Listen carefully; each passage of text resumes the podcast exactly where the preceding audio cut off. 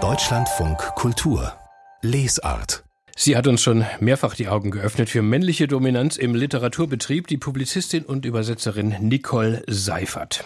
Ihr Buch Frauenliteratur abgewertet, vergessen, wiederentdeckt, hat vor drei Jahren ziemlich Furore gemacht, viele Diskussionen erzeugt, ebenfalls ihr Hashtag Vorschauen zählen und Nicole Seifert die Verlagsprogramme unter die Lupe nahm mit wiederum fatalem Ergebnis beim weiblichen Anteil. Und jetzt lesen wir ähnlich schockierend Erhellendes in diesem neuen Buch von Nicole Seifert, das morgen erscheint.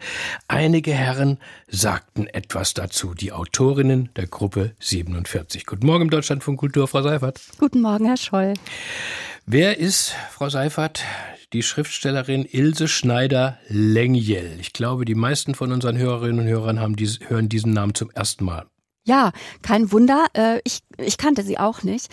Äh, das ist chronologisch die erste Autorin, die bei den Treffen der Gruppe 47 dabei war. Also tatsächlich beim Gründungstreffen 1947, das äh, in ihrem Haus am bayerischen Bannwaldsee stattfand. Und da hat sie alle bewirtet und hat auch selbst Gedichte vorgelesen. Und war eine ganz äh, beeindruckende Frau, die also als eine der ersten in Deutschland studiert hat, sobald das ging. Ähm, Fotografin, Ethnologin, Kulturwissenschaftlerin. Mhm. Warum ist sie dann aber nur als patente, wohlhabende, ja Mutter der Kompanie, hat man sie auch genannt, so im literarischen Gedächtnis verankert, diese ähm, Frau Lengiel, nicht aber als Schriftstellerin? Ja, das, das ist eine gute Frage. Das war so ein bisschen meine Ausgangsfrage, als ich mich an die Recherchen für dieses Buch gemacht habe, ähm, weil das ja nicht nur auf Sie zutrifft. Man hat ja, also man kennt immer Ingeborg Bachmann und Ilse Eichinger vielleicht so, die als Autorinnen dabei waren. Es waren aber doch einige mehr. Nur die wurden nicht miterzählt und die Frage ist eben genau, warum? Und ähm, bei Ilse Schneider-Lengiel war es so, dass, glaube ich, ihre Lyrik die ähm, aus dem Krieg heimgekehrten Soldaten, aus denen die Gruppe am Anfang sehr überwiegend bestand, ähm, gewissermaßen überfordert hat. Also und zwar zum einen ästhetisch formal, weil, äh, weil die sehr, die waren surrealistisch. Ähm, und das muss man ja einordnen und verstehen können. Das war dann nicht unbedingt der Fall. Und ähm, also war einfach, weil die Herren im Krieg gewesen waren, während Schneider-Lengiel wie viele andere auch äh, sich eben der Kunst und dem Studium noch ziemlich lange widmen konnte.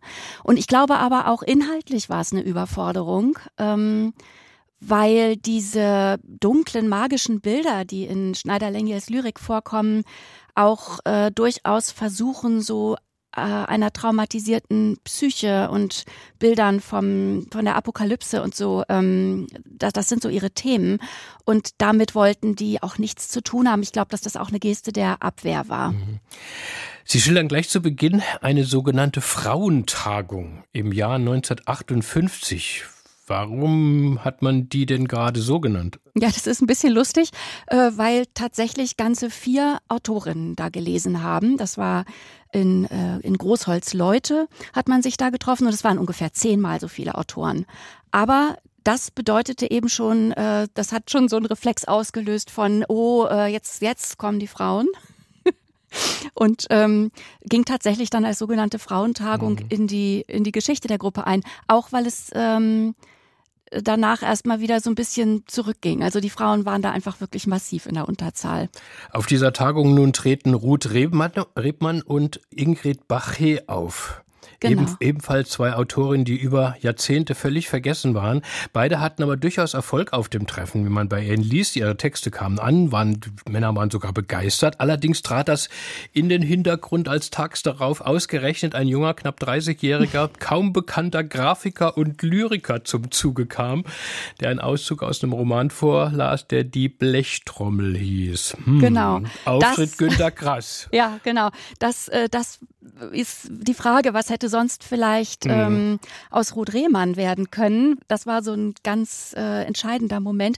Die hatte am Tag davor gelesen aus ihrem ähm, Roman, damals noch Romanfragment, ähm, Illusionen und ähm, hatte ganz, ganz gute Kritiken dafür bekommen. Also auch so bisschen Erstaunen, dieses Erstaunen, dass Frauen auch schreiben können und auch gut schreiben können, das zog sich ja noch bis zur Jahrtausendwende mit dem Fräulein Wunder.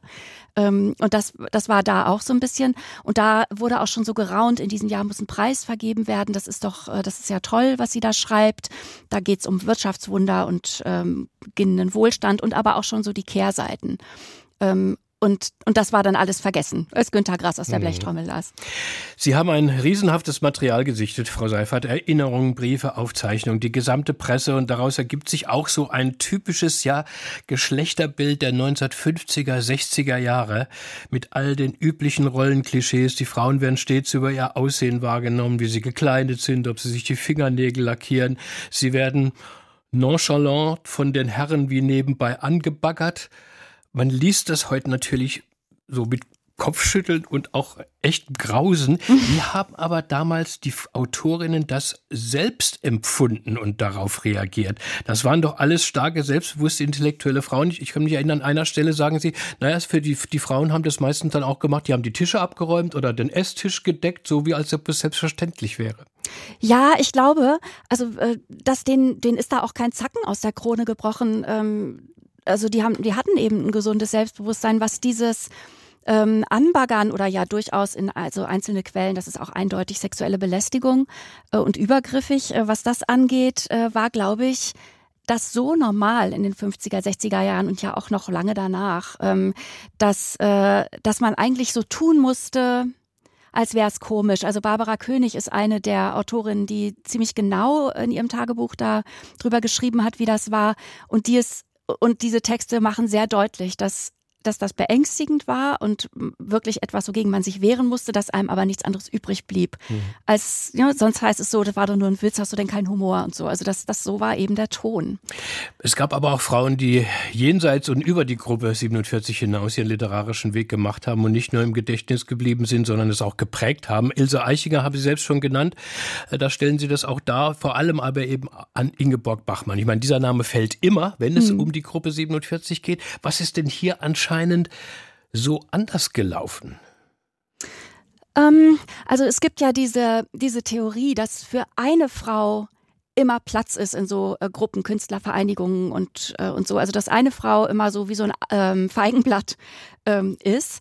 Äh, aber Ingeborg Bachmann ist natürlich auch eine derartige Größe als Literatin, an der kam man auch nicht vorbei. Sie hatte auch einen starken äh, Willen ähm, als äh, Schriftstellerin, also davon auch leben zu können äh, und einen großen Ehrgeiz und hat sich da auch nicht vertreiben lassen.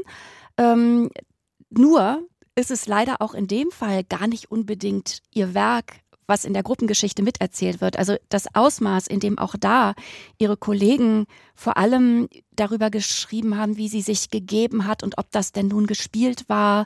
Mhm. Und ähm, also und das, das, das ist also wirklich erschreckend. Und man muss auch leider sagen, die Häme, die Ingeborg Bachmann auf sich gezogen hat, die zieht sich bis heute. Das konnte man noch beobachten, als der Frisch-Bachmann-Wechsel ähm, veröffentlicht wurde. Der Briefwechsel. Hm. Genau, der Briefwechsel.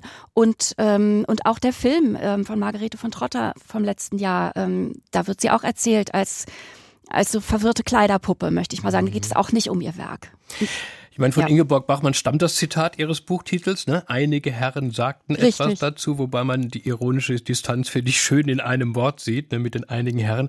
Was man, Frau Seifert, jetzt mit ihrem Buch wirklich lernt, ähm, das ist, wie Literaturgeschichte auch gemacht wird, ne? dass hier der Male Gaze, der männliche Blick, wie Sie das nennen, so viel ausblendet. Verstehen Sie denn Ihre Arbeit demnach auch als ja, Korrektur und Anregung, dass sich in Zukunft da mal was ändert, wenn wieder solche Geschichten geschrieben werden? Unbedingt. Also ich hoffe, äh, zum einen natürlich diese Autorin wieder ins Licht holen zu können und, und zum anderen auch wirklich den Blick auf diese Mechanismen äh, lenken zu können, dass äh, da einfach ist ein größeres Bewusstsein für herrscht, wie das funktioniert. Denn keiner sagt, ähm, ich hasse Frauen und was die schreiben interessiert mich nicht. Und trotzdem wird ihr Werk eben wirklich, ähm, und man muss einfach sagen, systematisch oder strukturell mhm. ausgeblendet aus, ähm, aus, aus diesem Wert, dem Wert zugeschrieben mhm. wird. Auf der anderen Seite habe ich aber auch gedacht, wer würde sich heute eigentlich noch an Hans-Werner Richter erinnern, wenn er eben nicht der Gründungsvater und mächtiger Doyen der Gruppe 47 gewesen wäre? Ich kenne keinen einzigen Roman von ihm. Ja,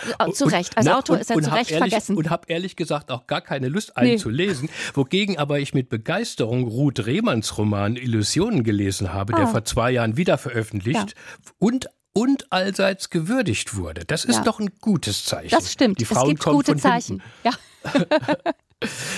also das zeigt Ihr Buch nämlich auch, äh, wie viele unbedeutende kleine männliche Lichter da in diesem Gruppe 47 Kosmos aufgeflackert und dann literaturgeschichtlich doch rasch äh, erloschen sind. Sie haben jetzt einen Wunsch frei zum Schluss, Frau Seifert. Welche Autorin, welches Werk würden Sie denn auch gern neu und frisch erstrahlt sehen? Oh, das ist äh, so schwer, sich da zu entscheiden. Ich finde, der dramatischste Fall äh, und gleichzeitig die beeindruckendsten Gedichte sind von Griseldes Fleming, von der ich vorher noch nie gehört hatte und die vollkommen, äh, also deren Spur sich so verläuft. Ähm, man findet nichts darüber, was aus ihr geworden ist, deren Werk zum Teil verschollen ist und schmal, weil sie da so entmutigt wurde. Aber wenn man dem etwas entgegensetzen könnte, das fände ich ganz großartig. Sagen Sie nochmal den Namen? Griseldis Fleming. Griseldis, ne? Mhm. Da findet man so jetzt nichts. Aber, aber ich äh, muss sagen, dass das generell für mich eine Überraschung war, dass die alle wirklich eine Entdeckung wert sind, diese Gut. Autorinnen. Ich werde diesen Namen gleich wieder nachschlagen nach der Sendung. Ich danke Ihnen, Frau Seifert, für dieses Gespräch hier im Deutschlandfunk Kultur. Vielen Dank fürs Interesse. Und das Buch von Nicole Seifert. Einige Herren sagten etwas dazu. Die Autorin in der Gruppe 47 ist bei Kiepenheuer Witsch erschienen mit 352 Seiten für 24 Euro ab morgen. Ist es im Handel.